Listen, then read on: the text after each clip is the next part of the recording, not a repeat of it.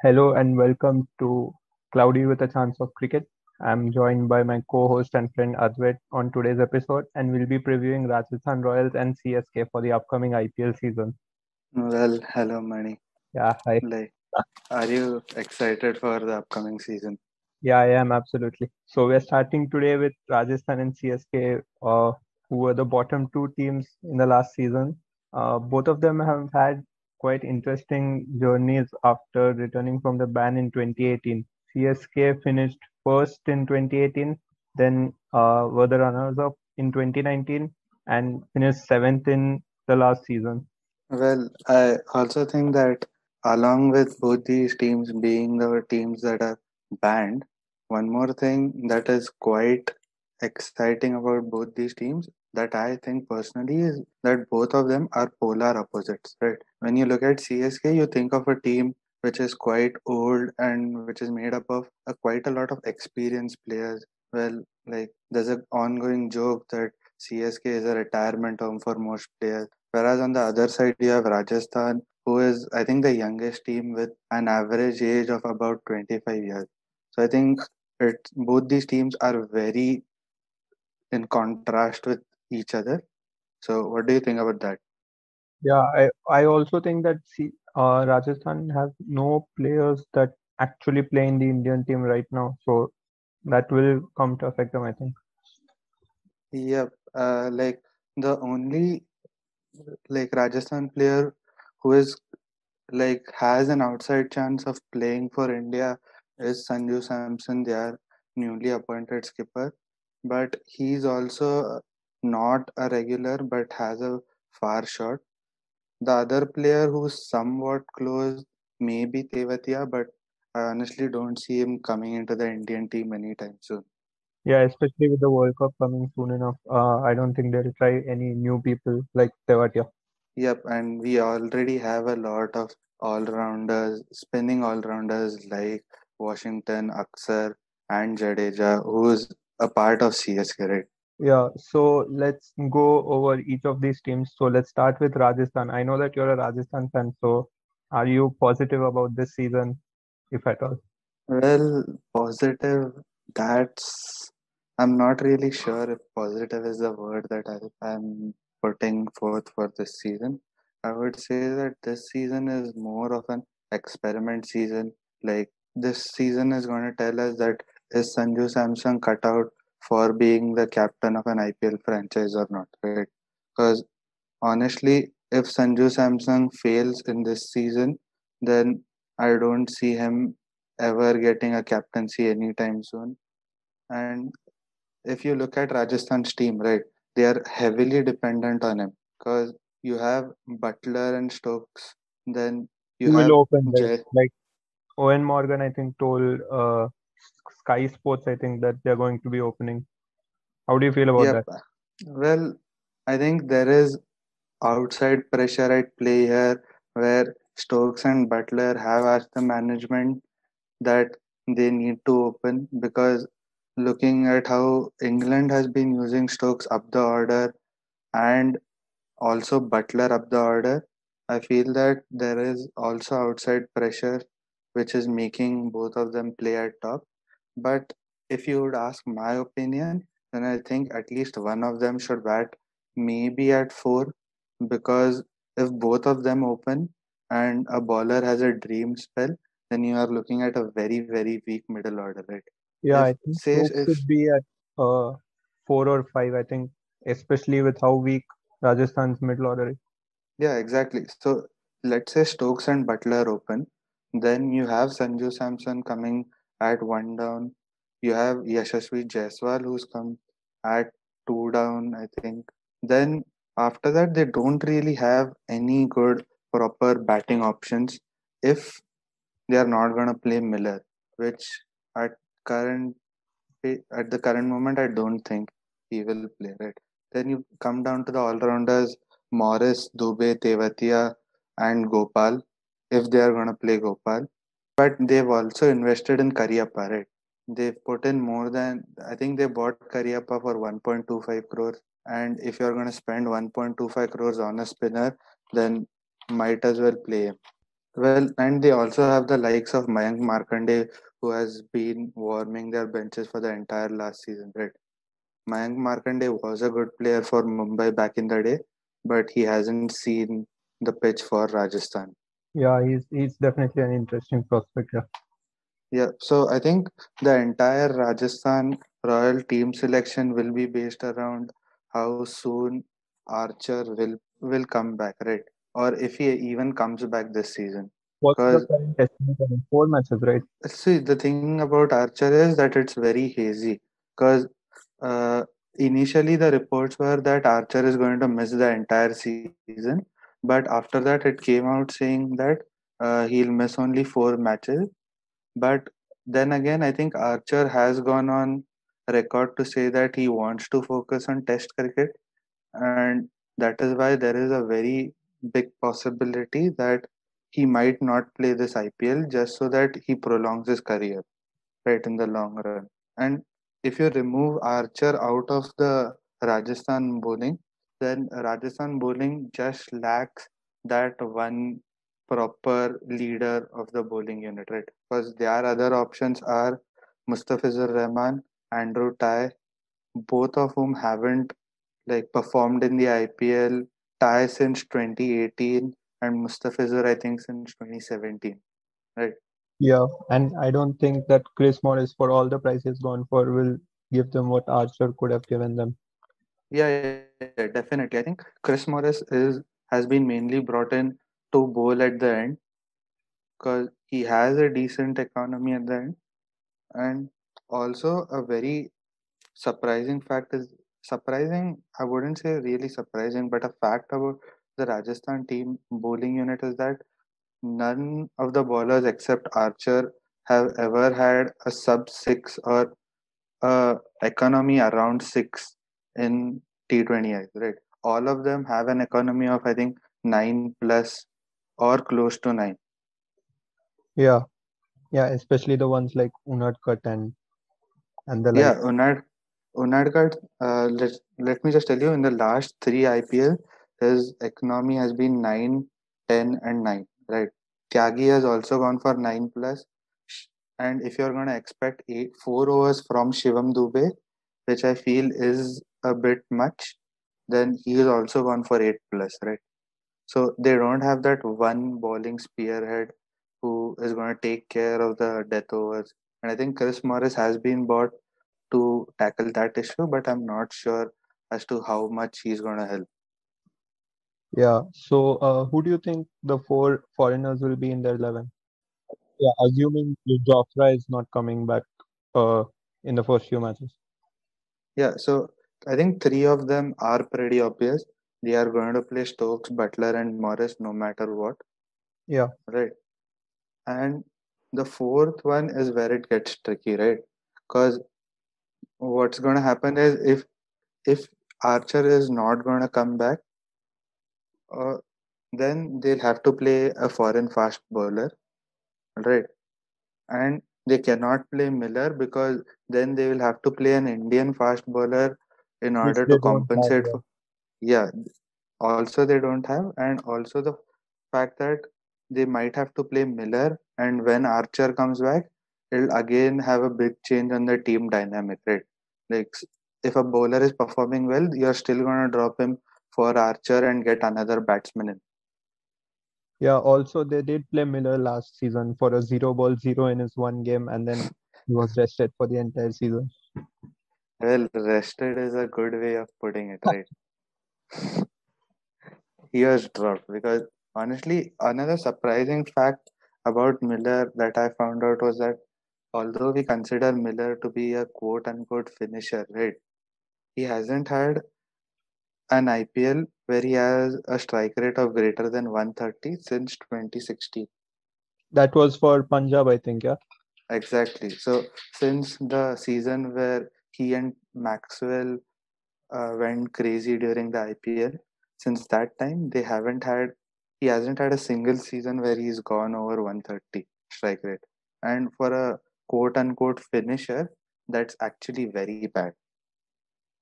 Also, another surprising fact since we are talking about strike rates is that over the past three seasons, uh, there has been a steady increase in the strike rate of Sanju Samson.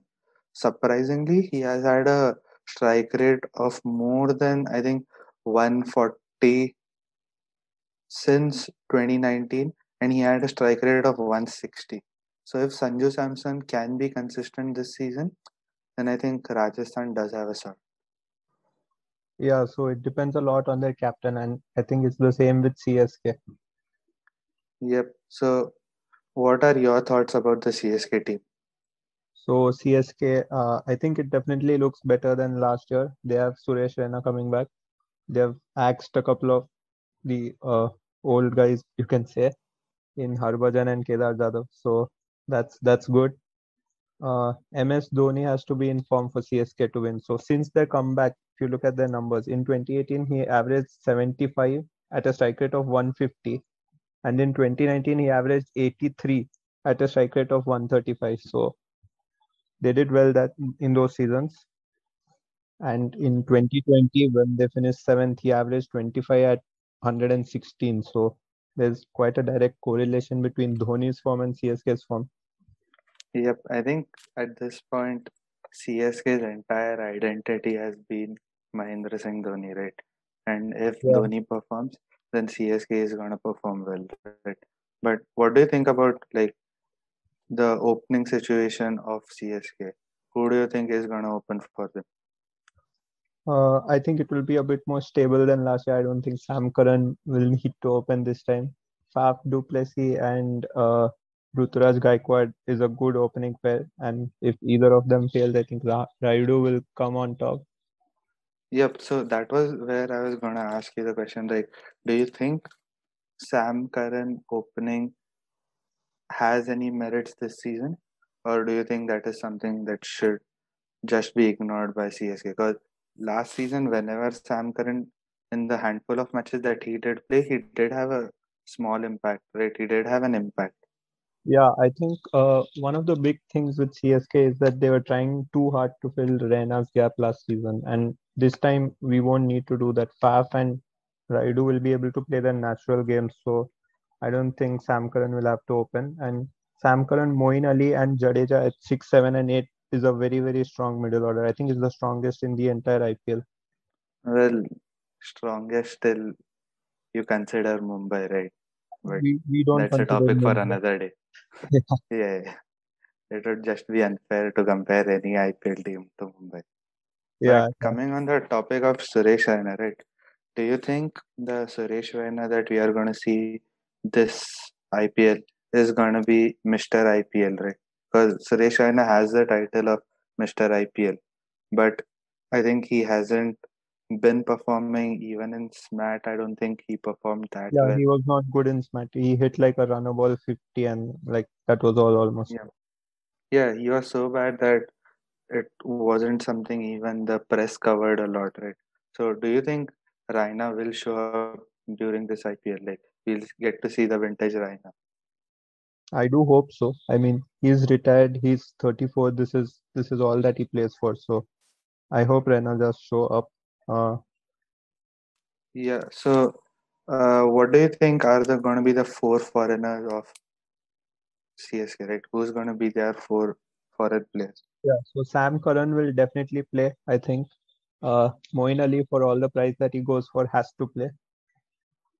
And then Faf du Plessis, if he's fit and if he's good, he will play. Uh, the final one, I think, will be a toss up between Bravo and uh, Imran Tahir based on the kind of pitch that they play on. Oh, so you're not gonna play their fast a fast bowler like they think they picked. Yeah, they were quite. They last season they used him quite a lot. Yeah, right? but he's not that great in the death. I mean, he went for quite a few runs last season. Hazlewood would have been a very good option to have, but he withdrew from the IPL. So they're left yeah. with Bravo. That's also true. Having if they had Hazlewood, I think the fourth spot would have definitely been taken by Hazlewood. Yeah, and they also have Mitchell Santner, but I think Mitchell Santner, whatever he can do, Jadeja can do better. So I don't see Mitchell Santner really playing much. And uh, so, what do you think is going to be the batting lineup for CSK? Right? because their bowling seems a bit stabilized with Chahar and Shardul Thakur. Yeah. And like you said, Bravo, Jadeja, Curran. So the real question is what is going to be their batting lineup? Yeah, so this is the 11 that I came up with for CSK. So Gaikwad and Faf opening with Raina at 3 and Rayudu at 4. Uh, and then Dhoni at 6. And then this is where it gets good. 6, 7 and 8 we have Moeen, Jadeja and Curran in, in some order. And then we have Shardul, Chahar and either one of Bravo and Tahir. Oh, so you are not, you haven't selected K. Gautam. K. Gautam has been their marquee by this IPL, right? This IPL Yeah, but- auction, I think. Uh, I don't really see who he'll replace in this. Like, is he good enough to replace Deepak Chahar or Shardul Thakur? Uh, I don't think he's that, like, I don't think he's gonna replace Thakur or Chahar, right? But still, if you're gonna spend that much amount of money on a player, might as well play him, right? Because I think they bought him for somewhere around 6.2 crores. Yeah, So, so I think but- the most likely player that he can replace is Rayudu if Rayudu fails. But Hmm. And CSK already that deep, so they can actually afford to swap a bowler in for Rayudu. And Gautam can also bat, I think. Yeah, yeah, he can. He's an all-rounder, I think. But I think bowling is his strength, right? Also, you've left out from your 11 Robin Uthappa, right? Who is a player that they traded for. Yeah, but I don't think Robin Uthappa will start. I think he'll be the first in line to replace Rayudu if the time comes to do that. Because he's a similar player, he can take off when he wants. He can also be an opening candidate in place of Gaikwad, but I think they'll prefer the young guy more.